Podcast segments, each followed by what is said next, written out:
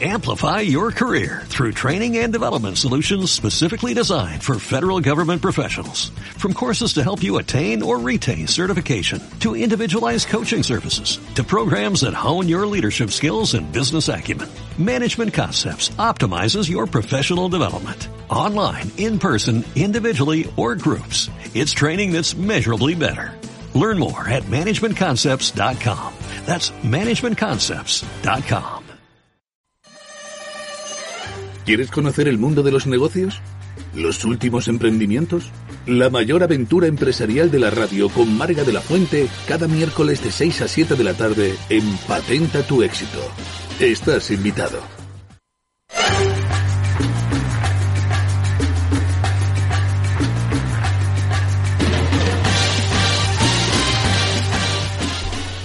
Buenas tardes, queridos oyentes. Soy Marga de la Fuente y os doy la bienvenida, como cada miércoles, a este espacio, a este espacio que está creado para vosotros, para nuestros invitados, para esos profesionales, negocios, emprendimientos, para todo aquello que aporte y tenga cabida en este universo del mundo de todo, de los negocios y de todo lo que quepa en un país como España, que es mucho.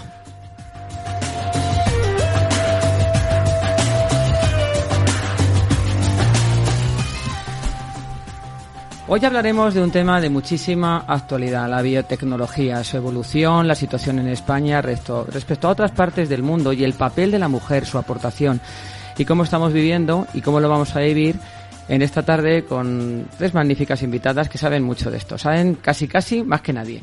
Y ahora mismo las voy a presentar ya para que las conozcáis.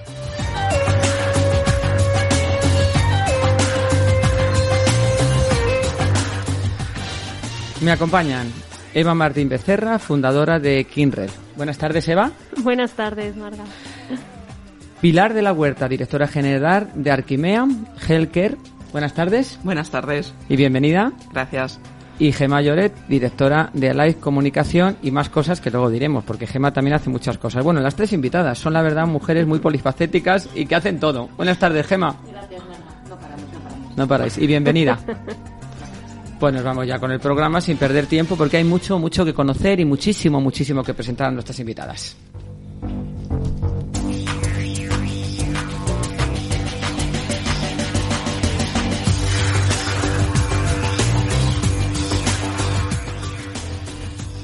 Nuestra primera invitada es una mujer, pues, dar más tomar, porque ha hecho de todo.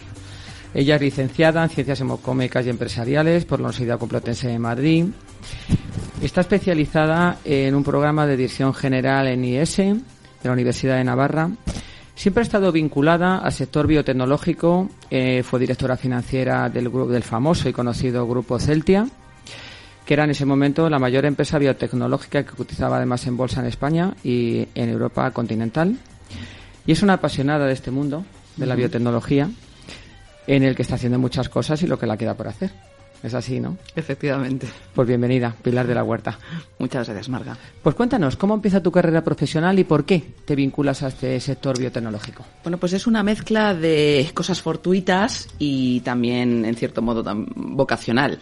Eh, por un lado, a mí las ciencias siempre me han encantado, en concreto todo lo que tiene que ver con biología, medicina. Yo digo siempre de mí misma que soy una especie de médico frustrado, que por circunstancias estudié económicas, pero que realmente me hubiera gustado muchísimo hacer medicina. Entonces, eso que la vida, en un momento dado, allá por 1998, me surge la oportunidad de, de ser directora financiera del grupo Celtia. Yo entro como una experta en finanzas. Eh, pero bueno, aterrizó en ese grupo que era pionero y muy líder, como bien sabes, y más en aquellos años en el sector biotecnológico. Y bueno, pues aterricé en mi sector, aterricé en, en, en, hacer lo que me gusta y poco a poco me he ido moviendo de llevar lo que es la parte más numérica y de finanzas de, de las empresas donde he estado a áreas más de desarrollo de negocio y de dirección de compañías donde he podido aprender y recrearme en un sector que realmente me encanta. ¿Cómo ha sido la evolución en estos años, desde el año 1999, que es cuando uh -huh, empezaste, sí. no en el mundo exactamente de la biotecnología, pero sí en una empresa biotecnológica líder en ese momento? Uh -huh. ¿Cómo crees que ha evolucionado la biotecnología en estos años y cómo la has vivido tú? Bueno, yo creo que ha evolucionado muchísimo. Yo recuerdo en esos años eh, ser realmente la biotecnología era una, un total desconocido en España. O sea, cuando hablábamos del sector nadie sabía ni de lo que hablaba. Se conocía el mundo farma, pero poco más y realmente investigación como tal, partiendo de cero, pues yo creo que Celti ha sido de las primeras que ha hecho algo parecido en España. Ahora ya hay muchas otras empresas, hay mucha más gente haciendo cosas, no te digo que las mismas, pero que pueden estar dentro de ese mismo campo, pero en su momento Celtia fue realmente pionera. En estos 20, 20 y tantos años, que ya suenan como mogollón cuando uno piensa la cantidad de años que han pasado, eh, España ha evolucionado un montón. Te diría que el mundo, pero más en concreto España, porque yo creo que Estados Unidos estaba en una situación muy distinta en aquel momento. Nosotros nos hemos ido poco a poco igualando. Aún hay un gran gap, pero digamos que el gap ahora mismo yo creo que es menor. Y mi experiencia personal ha sido pues de crecimiento. Igual que ha crecido el sector, yo también he crecido y creo que el país, mi persona y todos hemos evolucionado muy en positivo a lo largo de estos años. El grupo empresarial Alquemea, ¿Qué servicios ofrece y a quién van destinados? Cuéntanos, queremos conocerlo en profundidad. A ver, Arquimia, eh, que es Arquimia y viene de Arquímedes, primer, llamémoslo así, eh, ingeniero de la historia. Nos, gusta un poco decir eh, o identificarnos con ello. Arquimia es un grupo innovador, tecnológico, que está metido en muchísimos campos, pues defensa, espacial, satélites, comunicaciones. Eh, digamos que su driver o su, su, su, su, motivo existencial es la innovación y la investigación aplicada. Entonces, bueno, en un momento determinado ellos deciden que el área de healthcare es un área para ellos desconocida, pero que tiene mucho interés y donde hay mucha innovación y mucha investigación. Yo me uno a ellos en marzo del 2020, que suena como horrible, pero realmente fue, fue realmente mi experiencia al aterrizar en esta empresa fue un tanto compleja, pero por otro lado muy interesante.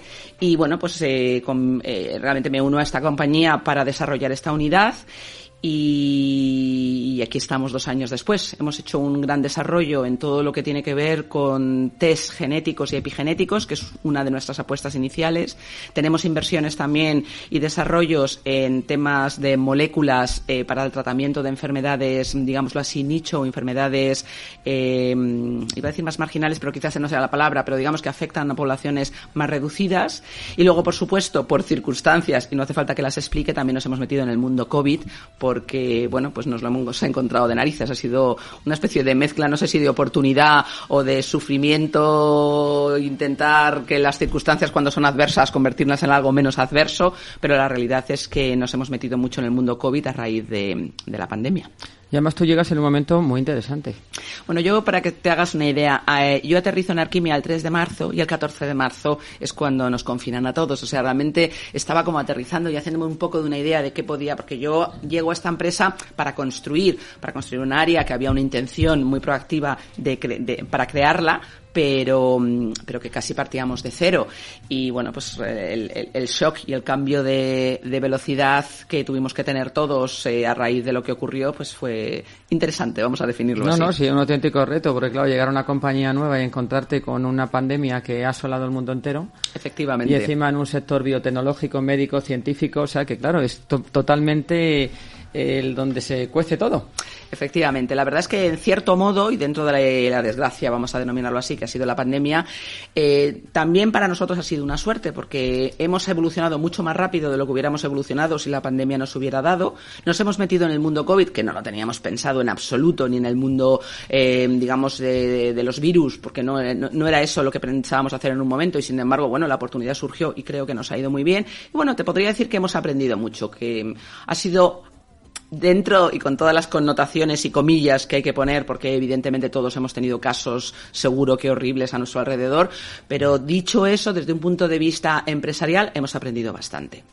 Sí, además me he en la página, porque a mí me gusta mucho, antes de que lleguéis, eh, conocer un poco los invitados en más profundidad, y me ha parecido muy interesante que tenéis un test genético que determina eh, con una sensibilidad superior casi al 100%, 99%, que es altísima, la predisposición genética a un envejecimiento prematuro. Sí. Explícanos esto, porque me parece que hoy en día eh, eh, estamos muy preocupados por la salud más que nunca. Yo creo que la pandemia ha, abierto una ventana eh, o nos ha acercado más a esa preocupación, digamos. No ha abierto una ventana porque, hombre, la gente que se ha cuidado siempre sigue cuidándose y los que no, pues han empezado a cuidarse. Cosa que, bueno, algo bueno tenía que tener todo esto. Pero saber con esa sensibilidad tan alta ¿Por qué una persona tiene una predisposición genética a un posible envejecimiento prematuro? Me parece súper interesante. ¿Lo puedes eh, contar un poco y desarrollar? Sí, por supuesto. A ver, nosotros tenemos, estamos desarrollando una línea mm, muy completa de distintos tipos de test genéticos. Al final nuestra genética nos condiciona muchísimo y lo que no condiciona la genética lo condiciona la epigenética. Entonces son los dos focos que nosotros tenemos, genético y epigenético. Hemos empezado con un test, realmente ese test lo que nos está diciendo es nuestra mm, predisposición a un envejecimiento prematuro relativo a la piel. ¿Vale? Que es una característica que hemos empezado por ahí porque a todos nos preocupa mucho nuestro aspecto. Tenemos, estamos completando la línea de test con otras áreas, desde nutrición hasta temas más relativos a enfermedades, pues no sé, artrosis, artritis. Es decir, vamos a hacer, estamos lanzando una gama muy completa, aunque como bien has dicho, hemos empezado por el de piel. Al final lo que analizamos son una serie de genes cuyos eh, poliformismos están asociados a determinados rasgos presentes en el envejecimiento, vamos a decirlo así.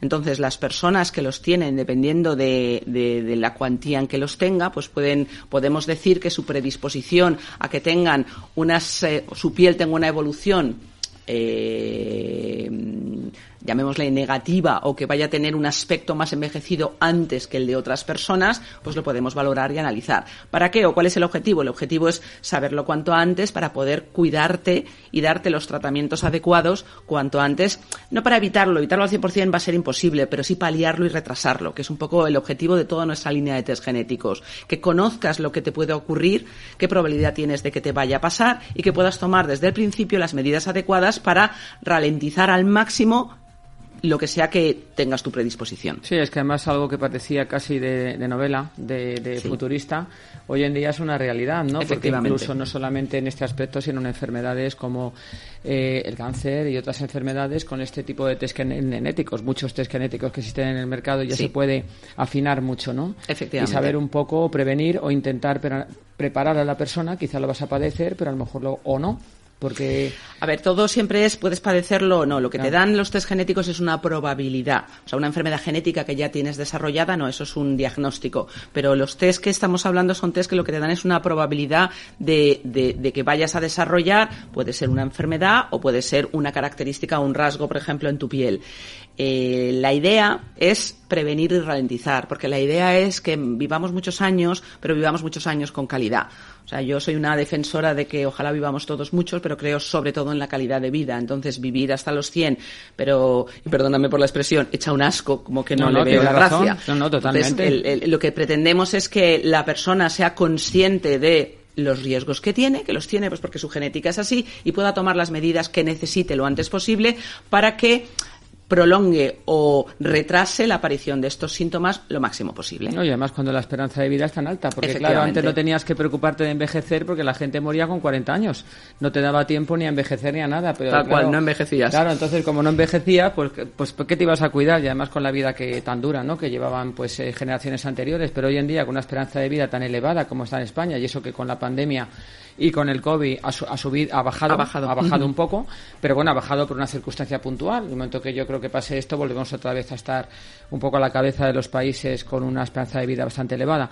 Pues ese, eso nos preocupa mucho, esa calidad de vida que tú dices. Efectivamente, o sea, yo creo que, eh, que, que, ahí es donde tiene que estar el foco. Evidentemente en curar las enfermedades que nos están eh, afectando también, pero el tema de la prevención creo que es un tema muy relevante que hoy en día, con todos los elementos tecnológicos que tenemos para poder hacer análisis genéticos y epigenéticos de las personas, nos da una herramienta fabulosa para poder actuar antes. Bueno, y para todos aquellos oyentes que nos están escuchando, y para mí misma, para que lo entienda todavía mejor de lo que lo sé, defíneme genético y epigenético, para que la gente lo entienda. Vale. A ver, genético eh, es nuestro ADN. Digamos que es un código que donde está toda la información de nuestras células y digamos pues si voy a ser morena, rubia, eh, voy a tener tendencia a engordar, adelgazar, o sea, es, es, un código que digamos es inalterable y está en nuestros genes, ¿vale? Epigenético, llamémoslo así, son como una serie de elementos que rodean a nuestros genes que puede hacer que un gen llamémoslo así y, con todas las comillas del mundo, se encienda o no se encienda. Porque tú, por ejemplo, aunque tengas los ojos oscuros, puedes tener genes de ojos claros. De hecho, tú te juntas con alguien de ojos claros y tu hijo puede tener los ojos azules aunque tú no los tengas. Eso quiere decir que tú tienes genes de ojos claros, pero no los tienes expresados, no los tienes encendidos. Lo mismo te puede ocurrir con enfermedades. Tú puedes tener un gen de lo que sea, pero que lo tienes, llamémoslo así, apagado. La epigenética son factores externos donde está el estrés, la forma de vida, la alimentación, mil cosas que te van generando, llamémoslo así, unos elementos alrededor de los genes que favorecen que un gen se apague o se encienda, se exprese o no se exprese. Pues lo has explicado de maravilla, Pilar.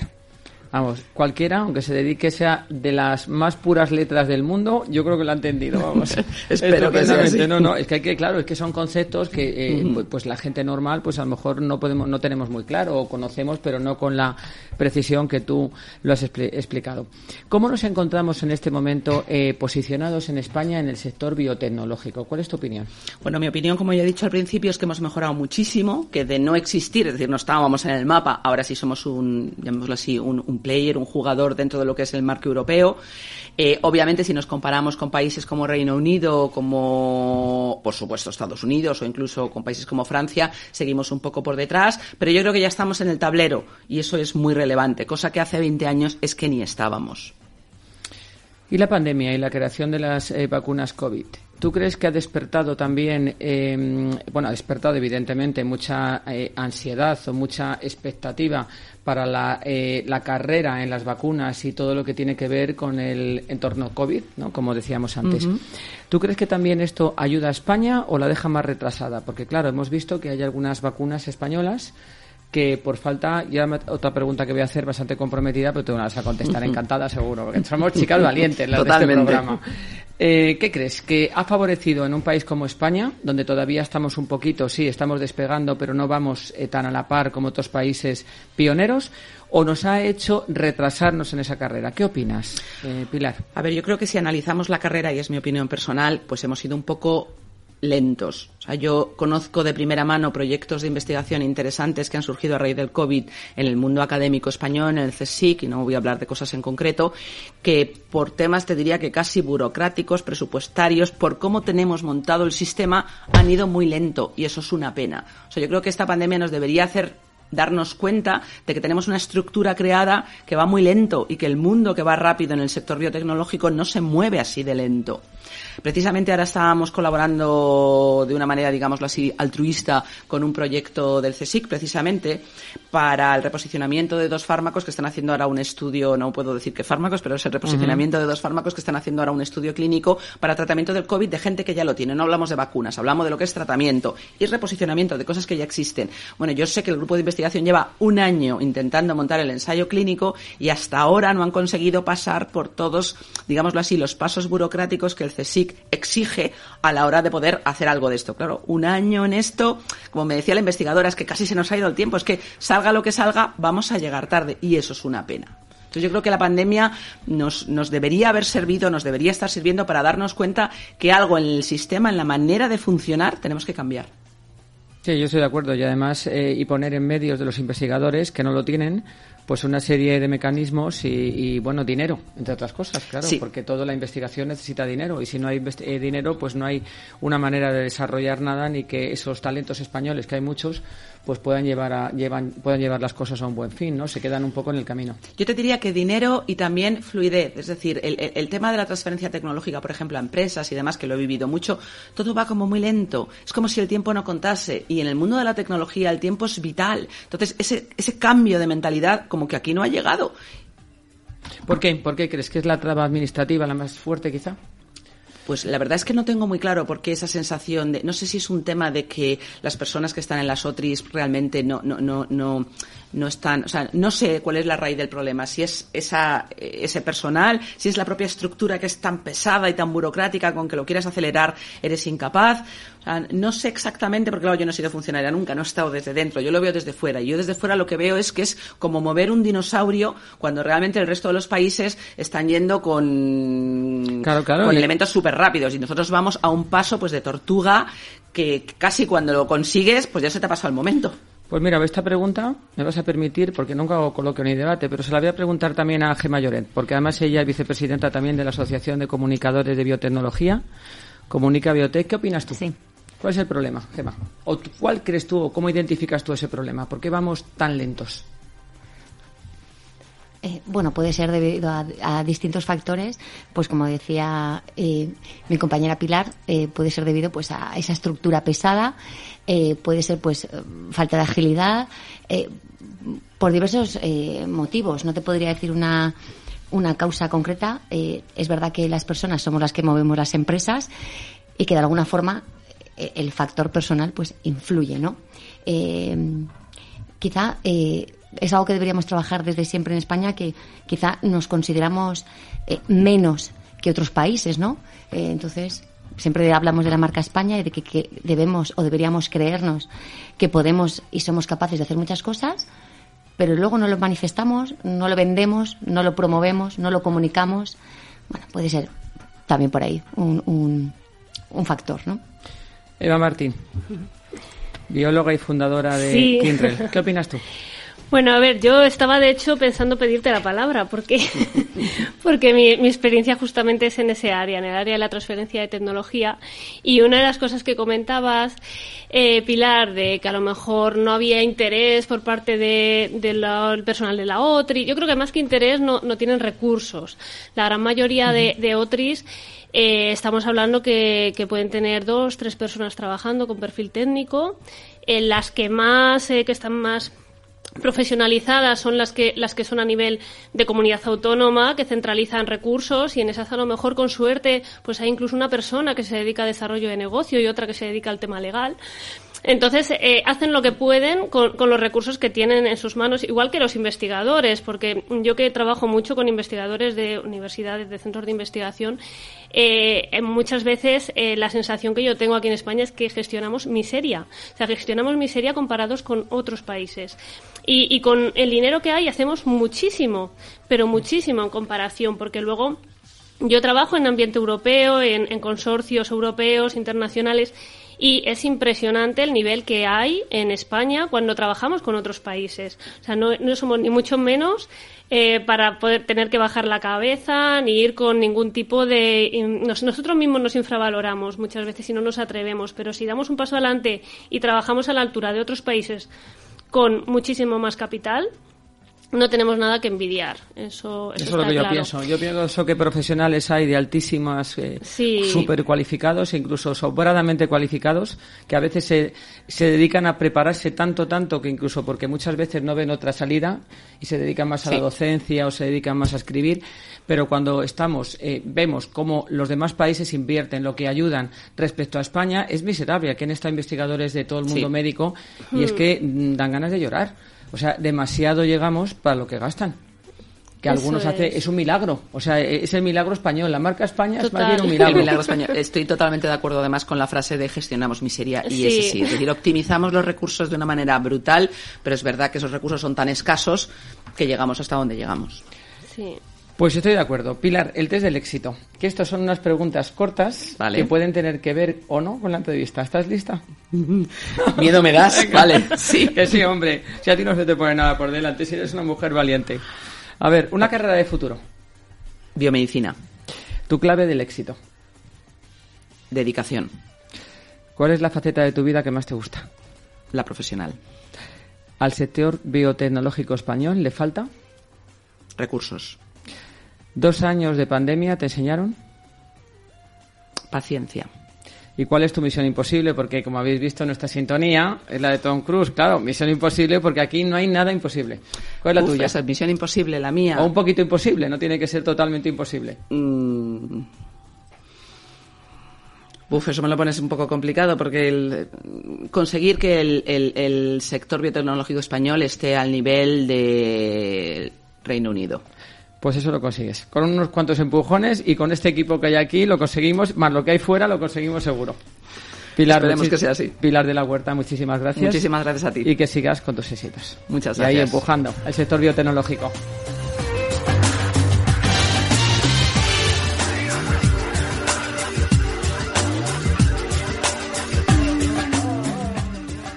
Pues nos vamos ya con nuestra segunda invitada, Gemma Lloret. Ella es directora de Alais Comunicación, pero además es vicepresidenta de la Asociación de Comunicadores de Biotecnología Comunica Biotech. licenciada en Ciencias de la Información, premio extraordinario de promoción y máster de dirección de comunicaciones, que es una mujer que comunica muy bien, no me extraña que la den un premio.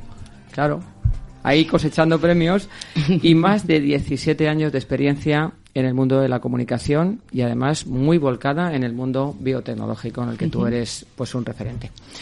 ¿Por qué? ¿Por qué periodismo y por qué la, biotecnología y la comunicación? Bueno, la comunicación yo creo que es algo intrínseco, por vocación se comunica y bueno, pues estar en, relación con, con profesionales de distintos ámbitos, bueno, pues es muy enriquecedor y bueno, me encanta, me apasiona. Eh, luego el mundo de la biotecnología, eh, es verdad que pues en la agencia empezamos hace pues unos eh, nueve o diez años aproximadamente, desde los inicios, eh, a empezar a, bueno, empezamos a comunicar eh, empresas y profesionales eh, dedicados al mundo de la salud. De la salud fuimos saltando al, al campo de la biotecnología. Eh, es un campo apasionante. Siempre digo que cuando me jubile estudiaré biotecnología. que quizá, bueno, es Bueno, verdad que en el día a día. aquí, y luego eso es, a contarlo. Eso es, luego es verdad que en el día a día ya estudiamos mucho el sector y estamos muy en contacto con el sector. Y también es verdad que, pues, eh, nació eh, Comunica Biotech hace siete años. Eh, en ese momento, en el primer año no me pude, no pude entrar porque bueno, además es que estaba embarazada. Lo típico que bueno, intentas conciliarlo todo y ajustar los tiempos como es posible.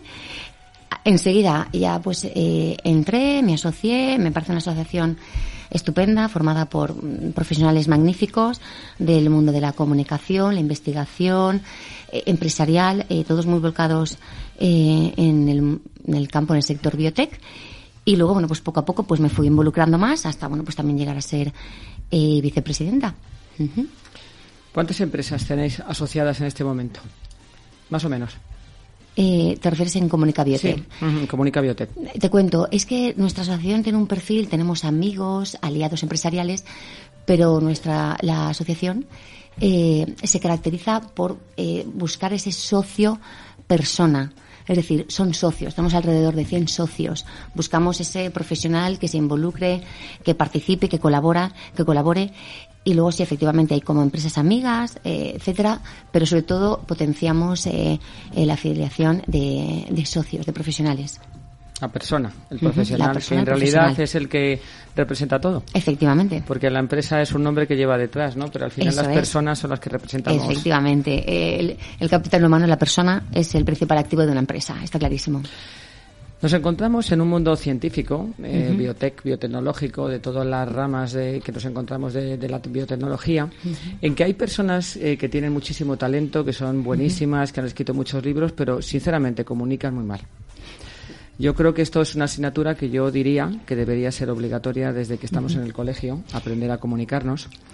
¿Qué opinas tú a este respecto? Pues no puedo estar más de acuerdo. Gemma. Marga, por el amor de Dios, no puedo estar más de acuerdo. Eh, yo siempre pongo el ejemplo de, de pequeña no me gustaban las matemáticas, pero no es que no me gustaran las matemáticas, es que tenía un profesor que era buenísimo, pero le costaba explicarlas, le costaba comunicarlas.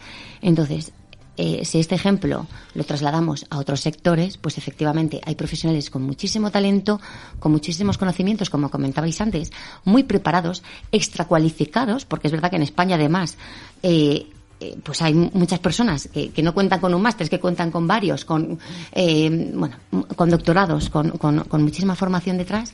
Pero es verdad que la hora de comunicar cuesta. Eh, hay personas que tienen facilidad para comunicar, pero hay otras que no tienen tanta. Entonces, bueno, pues esto se forma, se trabaja y, y luego pues eh, ayuda muchísimo a es decir la- la- esa trabajar esa comunicación no ayuda solo en el ámbito laboral sino que también en el personal un poco en el día a día quiero decir que eso es una una labor una gestión que deberíamos trabajar todos y desde el inicio desde el colegio ¿por qué no? Ujú. Y mira, en el mundo, por ejemplo, científico y en el mundo más, eh, pues biología, medicina y asignaturas más eh, que pertenecen a las ramas de ciencias, yo creo que la mujer también, que normalmente es mejor comunicadora en general, o le gusta más la comunicación que al hombre, yo creo que es importante que los profesores, los docentes, también sepan comunicar, porque es una forma de Sí. atraer también al talento femenino. Ya hablamos ahora de un programa eh, sobre eh, mujer, biotecnología y la implicación, que ahora me darás también tu opinión. Pero Sí. quizás también desde la base es importante atraer a través de la comunicación a esas candidatas que en el futuro van a ser profesionales del mundo de las ciencias. Sí, efectivamente. Mira, ahora has comentado el tema del ámbito educativo. Justo el año pasado, gracias a, la a nuestra compañera Eva que tenemos aquí en la mesa, eh, empecé también a dar unas clases en la Universidad Europea, en un curso de expertos de biotecnología comunicación. La experiencia fue estupenda. De hecho, este año repetimos. Me tocan las clases ahora en mayo. y es verdad que eh, el, el, número de alumnas es superior al de, al de hombres es verdad que algunas querían meterse más en el, en el ámbito de la investigación, otras más pues quizá en, en empresa, en empresa, perdona, en gestión, incluso algunas estaban interesadas en el mundo de la comunicación, no tantas, pero se tiene que trabajar y se tiene que dar la oportunidad a todos. Mm, no sé exactamente si hay, si tanto la mujer o el hombre tiene más facilidad o no para comunicar. Es verdad que las mujeres, y no quiero entrar en un, en un, en un tema que quizá no, no, es el que corresponde, pero es verdad que ciertas mujeres ceden, la, eh, ceden el protagonismo al hombre porque, bueno, porque por circunstancias, porque somos madres, pues el tema de la conciliación está ahí.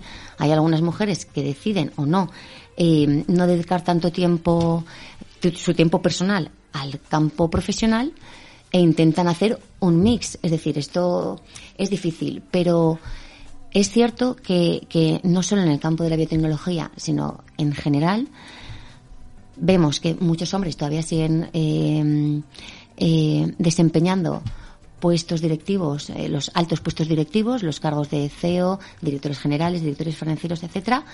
Hay mujeres que también, en menor número, en el campo biotech es verdad que, bueno, que, que, quizás no haya tanta diferencia, pero todavía la sigue habiendo. Y esto eh, lo podemos ver en las fotos.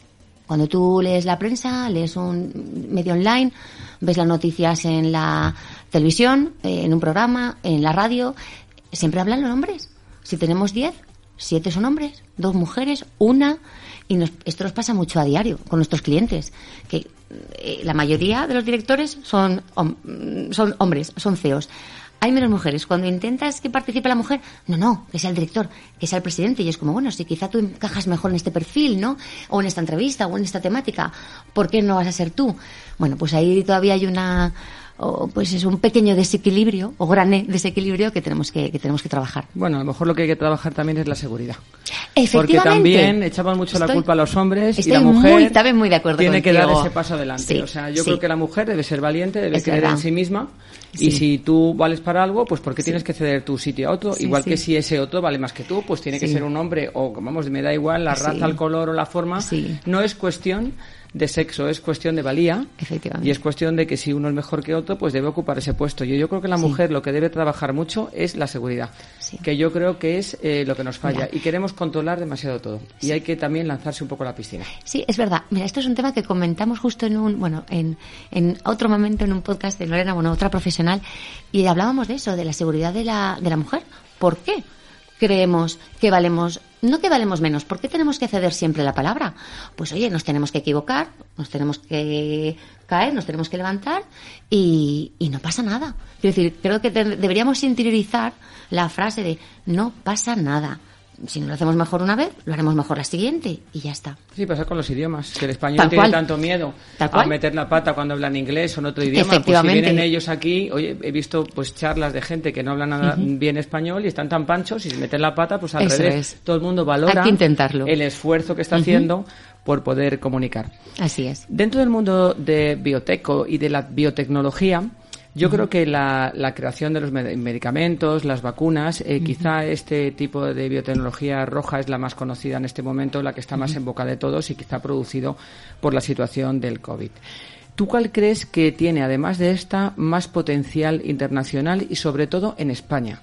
¿Cuál crees que sería una buena para España? Pues eh, Agrotech, eh, sin duda. Eh, en España, bueno, pues la zona de Valencia, Andalucía, bueno, tenemos eh, hay empresas muy potentes eh, dedicadas a Agrotech. De hecho, además, hay una asociación que nos gusta muchísimo y que dentro de Comunica Biotech, bueno, pues la relación es buenísima, que se llama BioVegen.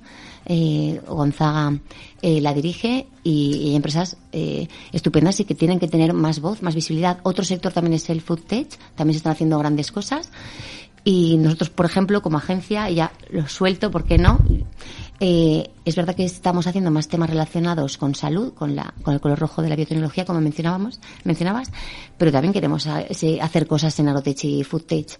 Hay un, son un par de campos eh, a explotar maravillosos, con gran talento también y con grandes profesionales detrás. Y cuéntanos, ¿qué podemos encontrar en Alive Comunicación y en qué nos va a ayudar? Bueno, nosotros sobre todo lo que podemos ayudar a las empresas y al sector biotech es a darles visibilidad. Es verdad que en el sector biotech hay muchas empresas que todavía son startups, que necesitan eh, financiación, pero a la vez de que necesitan financiación necesitan esa visibilidad de los medios. Y gracias a esa visibilidad en los medios pueden conseguir más financiación, porque la mayoría tienen rondas abiertas para conseguir pues un poco más de mm, eh, agilidad económica para seguir investigando. Entonces nosotros sí, efectivamente les podemos ayudar en esa visibilidad, en ese acercamiento a los periodistas para que conozcan lo que hacen y para que pues eh, business angels, capital ventures, inversores puedan fijarse en ellas y desde luego pues seguir creciendo. Sí, también he mirado la página, ¿eh? te creas, ¿eh? aunque yo te conozco a ti, Gemma, hace tiempo, pero sí, además me ha gustado esto, ¿no? Que es una empresa destinada Mira, eh, hay una frase que he puesto por aquí, aquí está, esta me ha encantado, que es una agencia de comunicación que tenéis como propósito acompañar y ayudar a las empresas y organizaciones de cualquier tamaño, que eso me ha gustado, ¿no? Es decir, puede ser una empresa, una startup que está empezando, puede ser una gran corporación, una media eh, que necesiten comunicar y necesiten también tener pues una campaña de marketing, de relaciones públicas, darse a conocer, como tú dices, ¿no? Sí, sobre todo yo creo que eh, disfrutamos mucho con nuestro trabajo. Entonces cualquier profesional, ya sea eh, pues una persona autónoma, una pyme o una gran empresa, que se ponga en nuestras manos, que sobre todo se deje aconsejar y asesorar, eh, lo, pues lo vamos a hacer lo mejor posible. Porque en el momento que confía en nosotros, nosotros nos debemos a ese profesional y le acompañamos, le ayudamos pues en sus necesidades y sobre todo lo que eh, intentamos hacer es eh, ofrecer una comunicación inteligente y estratégica, es decir, eh, asesorarle y y llevarlo por el buen camino. No se trata tampoco de aparecer por aparecer en los medios, sino estudiar un mensaje, eh, ver en qué, pues eso, en qué medio encaja mejor, qué le vas a explicar al periodista, cómo lo vas a hacer, lo que siempre solemos decir, y sobre todo en el campo de biblioteca, que muchas veces los eh, profesionales son tan técnicos que cuesta mucho bajar a tierra ese mensaje, pues también les ayudamos a que entiendan que hay que hablar pues para nuestras abuelas, porque no deja de ser así. Si queremos que el mensaje llegue, hay que hablar de forma sencilla. Por eso antes pues me ha encantado eh, cómo eh, pues ha estado explicando pues la diferencia entre la genética y epigenética y tal, porque ha estado fenomenal. Yo también lo creo. Yo creo que si queremos que el, mensaje llegue, hay que ponerse a un nivel que la gente entienda. Porque si no, lo que hacemos es que eh, hablamos para un foro que es el nuestro profesional, pero no para la gente que debe entenderlo y debe saber lo bien que hacemos las cosas. porque, claro, si lo haces bien y nadie lo sabe, ¿De qué te vale? Sí, porque sobre todo tenemos que ayudarle al periodista. El periodista no tiene por qué ser eh, ni médico, ni biotecnólogo, ni investigador. Tenemos que ayudarle. Este es nuestro principal eh, propósito, ayudarle y que nos ayude a difundir ese mensaje, esa novedad o, ese hallazgo maravilloso de la biblioteca con la que estamos trabajando. Pues eso es lo que hay que hacer, aquí luchar juntos. Eso es. Por posicionar a España, marca España. Que no se nos olvide. Que falta nos hace además. Pues el test del éxito. ¿Preparada? qué miedo. Una cualidad que admiras. Eh, la humildad. Un consejo profesional que siempre tienes presente. Mm, ser natural. ¿De lo malo se aprende? Siempre. ¿Un buen comunicador es aquel que? Mm, empatiza. ¿Y tu faceta más feliz cuál es o cuál ha sido? Pues yo diría un mix, porque desde luego, siempre ha sido mi alivio de comunicación, mi bebé profesional, pero bueno, ahora tengo dos perlitas y desde luego pues me hace muy feliz. Pues la combinación de todo, que eso, es lo bueno. así es. Y por último, tu misión imposible, si es que tienes alguna, Gema. Pues mi misión imposible, pues siempre quiero seguir formándome, seguir formándome y me encantaría hacer un MBA a ver si me da tiempo. Bueno, pues espera que las perlitas crezcan un poco. Eso. Que si no, no las vas a poder dedicar tiempo. Efectivamente, no las voy a poder disfrutar. Gema Lloren, enhorabuena y que sigas ahí al pie del cañón. Muchas gracias, Marga. ¿Eh? Y gracias por estar aquí.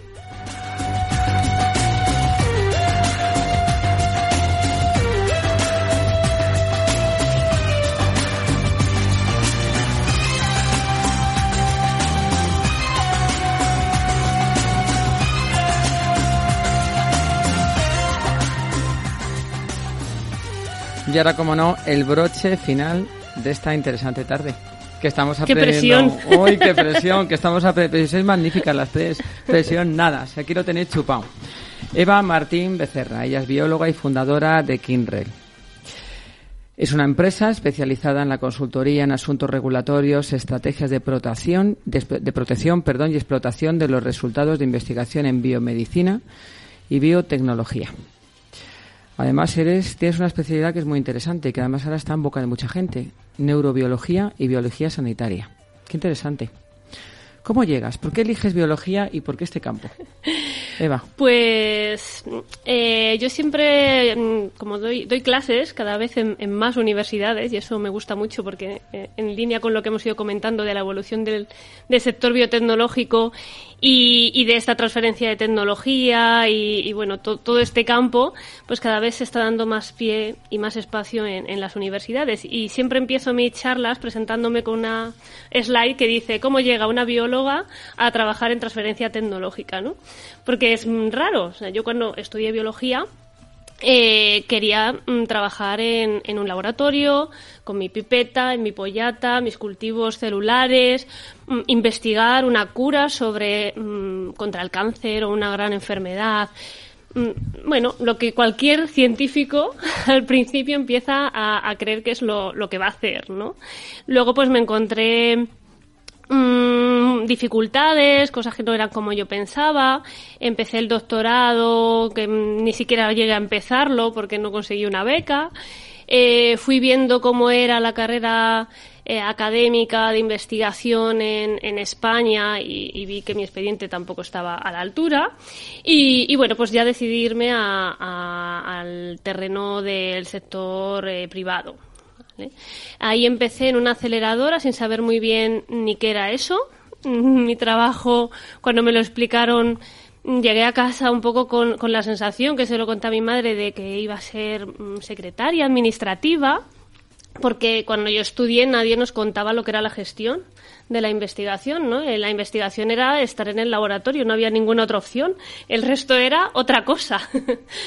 y, bueno, pues ahí fue, fui descubriendo, eh, aprendiendo sobre la marcha lo que eran las patentes, lo que eran los contratos de transferencia tecnológica, lo que era la gestión de proyectos, el día a día. Y, vi que me gustaba, que me gustaba mucho más de, de lo que yo pensaba y esperaba que me, que, me fuera a motivar la, la investigación pura y dura, ¿no? Porque también me di cuenta en esa- esos nueve meses que estuve eh, en el CSIC que no tenía tanta vocación por la investigación como, como para seguir adelante con, con esa gran, esa, esa etapa, ¿no? Ese, eh, esa gran carrera del predoc, postdoc, eh, búscate la vida después, etcétera, etcétera, ¿no? Y en cambio, pues la gestión de, de la investigación me gusta mucho porque puedes estar en contacto con diferentes eh, campos de- del conocimiento, con diferentes profesionales eh, y cada uno al final pues va aportando su granito de arena. Siempre estoy en, equipos muy multidisciplinares y eso enriquece muchísimo, ¿no? Pues tan pronto estoy con comunicación, marketing, eh, como investigación pura, ¿no? Porque también trabajo mucho eh, codo a codo con, con investigadores puros para ayudarles a también a, veces a traducir incluso, ¿no? Porque habla un, inversor quiere recibir unos mensajes, el evaluador de un proyecto otros, ¿no? Y, al final yo hago un poco de, traductora entre unos y otros para que, que se puedan entender, ¿no? Y, y eso también me lo ha dado el estudiar una carrera científica, porque llegar a- al, al nivel de detalle, ¿no? Eh, pues yo creo que lo tengo más sencillo. ¿no? Por ejemplo, yo me he quedado alucinada con, con la explicación tan buena que ha hecho Pilar de, de genética y epigenética, porque son complejos, eh, o sea, son eh, conceptos complejos que no, no siempre es fácil eh, expresar y, y que lleguen a todo el mundo. Sí, además es importante lo que has dicho. El haber estudiado una carrera de ciencias te da un conocimiento para también comprender la parte investigadora o la Sí. otra parte. Porque, claro, la idea es unir ambas, unir todas, ¿no? Hacer Eso todo es. un, un átomo de todo. no tener por ahí satélites Eso alrededor. es, eso es. Y, y, y sobre todo también el, el conseguir no crear un, un ecosistema. A mí la palabra ecosistema también como buena bióloga me encanta. A mí me gusta. Y, y que en ese ecosistema te- cada uno tenga su espacio y se respete. Y, porque muchas veces eh, yo veo pues esos eh, pensamientos negativos de los inversores quieren eh, proyectos que estén muy avanzados. El, investigador es que no me dice unos plazos y luego cumple otros. Eh, este señor es que me pide un plan de negocio y eso yo no sé ni lo que es. Y parece como que, el, no comprender, no ponerte en el lugar del otro, ¿no? De por qué te está pidiendo esa persona eso. ¿Por qué los plazos no siempre son los que estimamos que son? Que, no es que el otro te esté timando, al final hay que intentar crear una sensación de, confianza, una relación de confianza entre todos los agentes del ecosistema para que esto funcione. Y yo creo que eso sí que otros países nos llevan mucha ventaja. O sea, hay mucha más confianza aquí yo creo que, mm, todavía van, surgiendo inversores que conocen el sector, cada vez hay más, por suerte, vamos de, mm, de, hace unos años ahora, pero sigue habiendo todavía pues inversores que se meten como, bueno, ahora que no hay tanto ladrillo, voy a invertir aquí a ver qué pasa. Y eso es muy peligroso, muy, muy peligroso. Y, bueno, y tema de burocracia, el tema de las ayudas eh, a investigación nacionales, pues se complica mucho, mucho, mucho comparado con las ayudas europeas, que es mucho más dinero. Y, es que aquí es un suplicio. Es un suplicio, además lo que decíamos eh, antes, ¿no? Que investigar en España, aparte de que tiene que ser absolutamente vocacional y estar dispuesto a ganar durante muchos años de tu vida un sueldo prácticamente miserable para la formación que tienes y la dedicación, eh, es que la investigación en España está a años luz porque no tenemos recursos, no porque no tenemos profesionales. Eso es. Y además las ayudas pueden ser comunitarias o también estatales, pero también la empresa tiene que invertir también. Yo creo que no solo mm, debemos apoyar, no sé si estás de acuerdo conmigo en eso, Eva, porque yo creo que no podemos solamente centralizar todo en las ayudas europeas o las ayudas que puede dar el Estado, sino también hay que crear la conciencia de que es un sector que hay que invertir en él y que puede generar mucha riqueza también. Pero si no creemos en él, es un poco la pescadilla que se muerde la cola, ¿no? Totalmente, sí, sí. De hecho, en ese ecosistema hace falta que haya inversores privados, empresas privadas, que, que consigan levantar dinero, ¿no? Eh, eh, hace, hace poco hemos tenido una gran noticia para el sector biotecnológico de mis compañeros de Sanifit, una, una empresa de Baleares en la que trabajé antes de, de fundar Kinrel, que han levantado, bueno, una ronda de financiación histórica a nivel europeo, ya no solo español, ¿no? Y, y, y yo decía, ¿por qué esto no abre titulares? ¿Y para qué? Cuéntanos, danos la noticia. Cuéntanos esa noticia, que es muy interesante. Sí, bueno, han, levantado una ronda de financiación. También es, cierto que hay inversores eh, estadounidenses, europeos, bueno, mm, es, histórica, para eh, continuar los ensayos clínicos con, un, producto. Vamos, un, fármaco. Un fármaco, eso es. Y, bueno, todo esto una spin-off de, la Universidad de, Baleares, o sea, ciencia nacional. Qué bien. Y además que son noticias que dan tanta alegría y no sé, y te motivan tanto, ¿no? Para seguir un poco la lucha. Eso es. Porque si no tienes de vez en cuando un pequeño triunfo, parece que no llegamos nunca, ¿no? Eso es.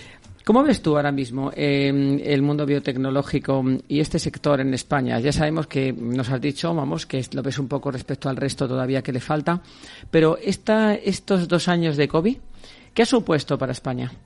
Bueno, en, en, en Asebio, en la Asociación de Empresas Biotecnológicas, han estado haciendo bastante ruido durante toda la pandemia porque han, han, han, surgido muchas empresas que se han reconvertido hacia la producción de kits genéticos de, de COVID. Vamos, de hecho, empresas que, con las que yo he trabajado en el pasado en, en investigación y más de más y ahora están vendiendo, distribuyendo, ¿no? Ya, ya con certificación de IBD, etcétera. Así que han sabido aprovechar. Yo creo que, que en España se ha sabido aprovechar la, ocasión y, hemos sido todos los rápidos que hemos podido. También es cierto, como comentábamos antes, ¿no? que, en la academia ya más en investigación, investigación se ha visto esa rueda que no era tan rápida, ¿no? Porque a, mí ahora me están llegando todavía coletazos, ¿no? De proyectos, este test de COVID, este, digo, si es que ya esto ya ha pasado, o sea, la ola ya se fue para eso.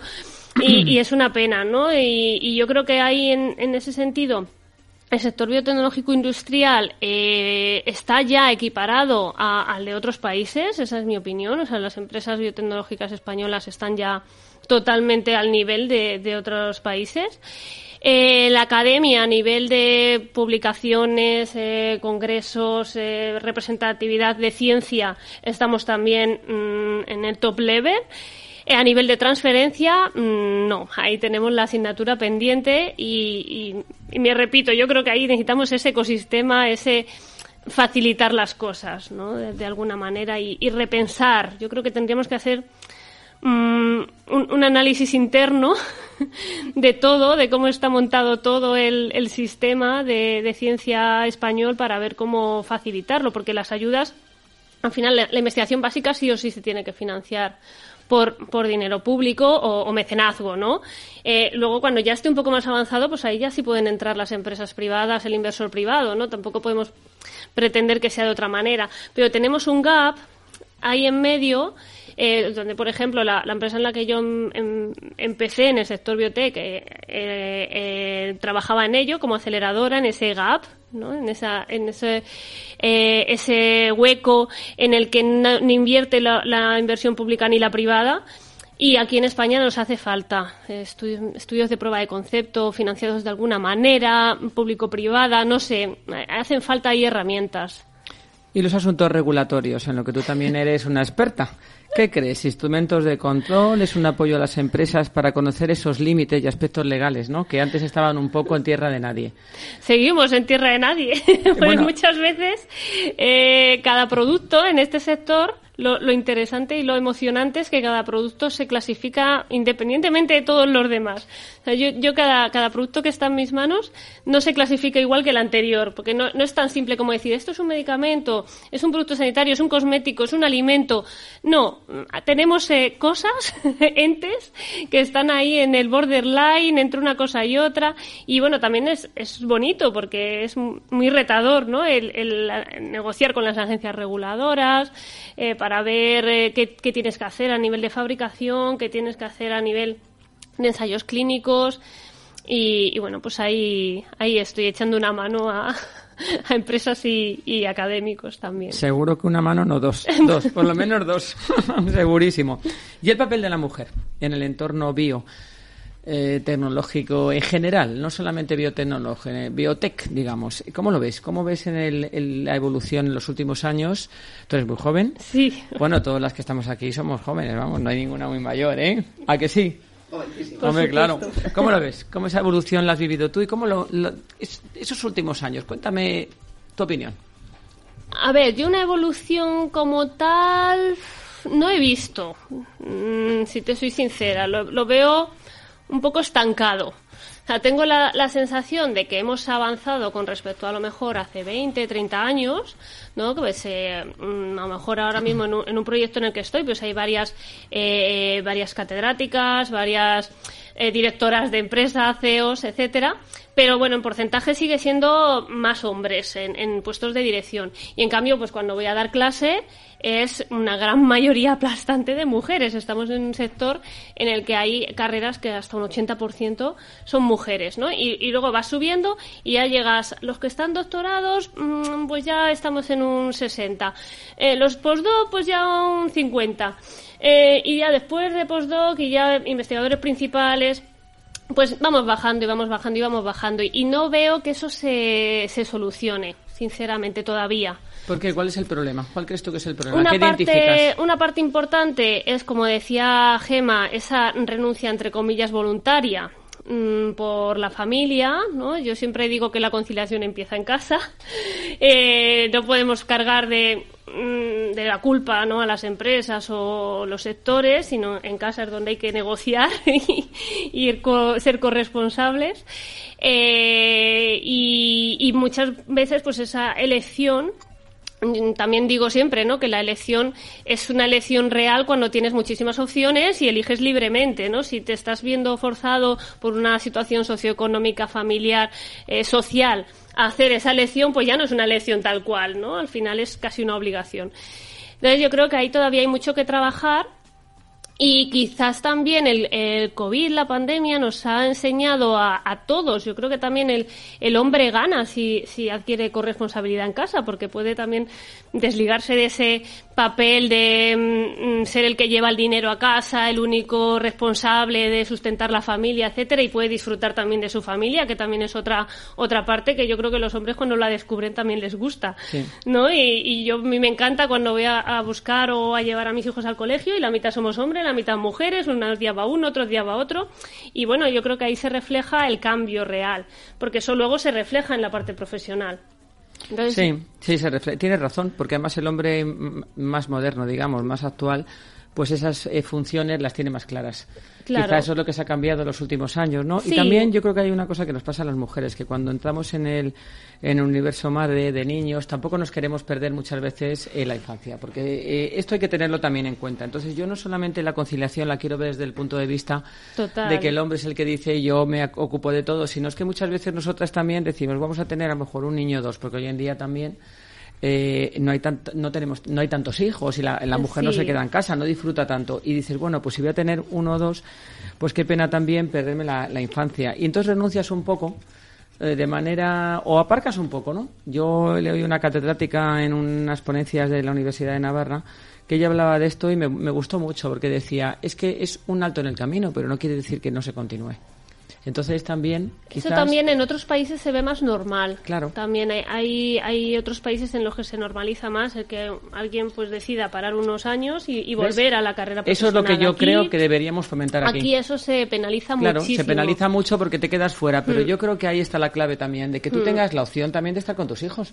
que es muy lícita. Y luego volver también otra el vez- hombre puede Sí, querer bueno, estar pero con que, al mo- sus pero hijos. que si la mujer se Sí. quiere quedar, no la penalicen, sino que pueda hacerlo y volver otra vez a su carrera profesional donde quizá la ha tomado o mejor incluso. Sí, pero es complicado porque Ah, es pierdes complicado. trenes, Es pierdes trenes. Y es cierto que eh, eso a lo mejor en determinados trabajos es factible, pero en otros lo veo muy complicado. Desaparecer, yo creo que eso es, es válido hasta un nivel. Ah, Sí, sí, pero es A partir de, de ese nivel no puedes desaparecer uno, dos, tres años. Porque te quedas fuera. Te quedas fuera. Está claro, Eva. Eso Bueno, pues a por el test del éxito. Que Bueno, no te puedes Qué escapar. ¿eh? nervios. Elige esta faceta, docente, empresaria, alumna, madre. Una que te guste Uy, mucho. madre. Mm, empresaria. Un consejo para triunfar. Eh, ser tú mismo. ¿Y cuál es tu mejor baza? Eh, sinceridad. Algo que aprendiste y nunca olvidarás. Eh, hay que perder clientes. Tu mayor motivación. Mm, superarme. Y el mejor docente es aquel que. Mm, se pone en el papel de los alumnos. Y ya, mi- ya te- vamos a ver cuál es tu misión imposible, iba a decir, porque claro, no te puedes escapar sin la misión imposible. La pregunta más importante del programa. ¿Cuál es? misión imposible es eh, llegar a jubilarme como eh, esta- estando en consejos de administración. Como lo que es la jubilación la veo complicada. Bueno, la jubilación Quiero que vamos a esa sea mi jubilación. Yo creo que la jubilación nos caemos con telarañas y todo por la cabeza. o sea, cuando quedamos. Muchísimas gracias, Eva Martín.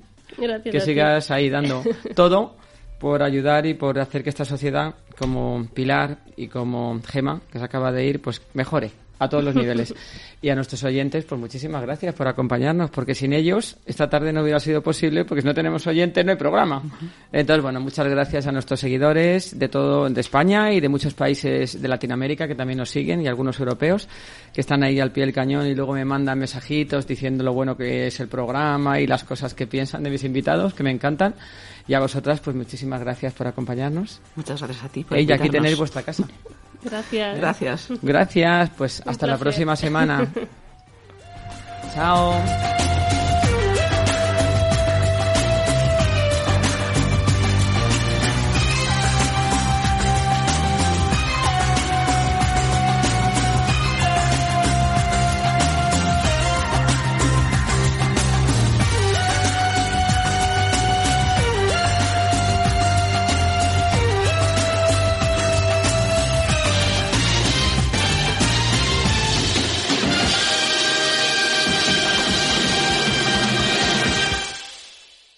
Amplify your career through training and development solutions specifically designed for federal government professionals. From courses to help you attain or retain certification, to individualized coaching services, to programs that hone your leadership skills and business acumen, Management Concepts optimizes your professional development. Online, in person, individually, or groups. It's training that's measurably better. Learn more at managementconcepts.com. That's managementconcepts.com.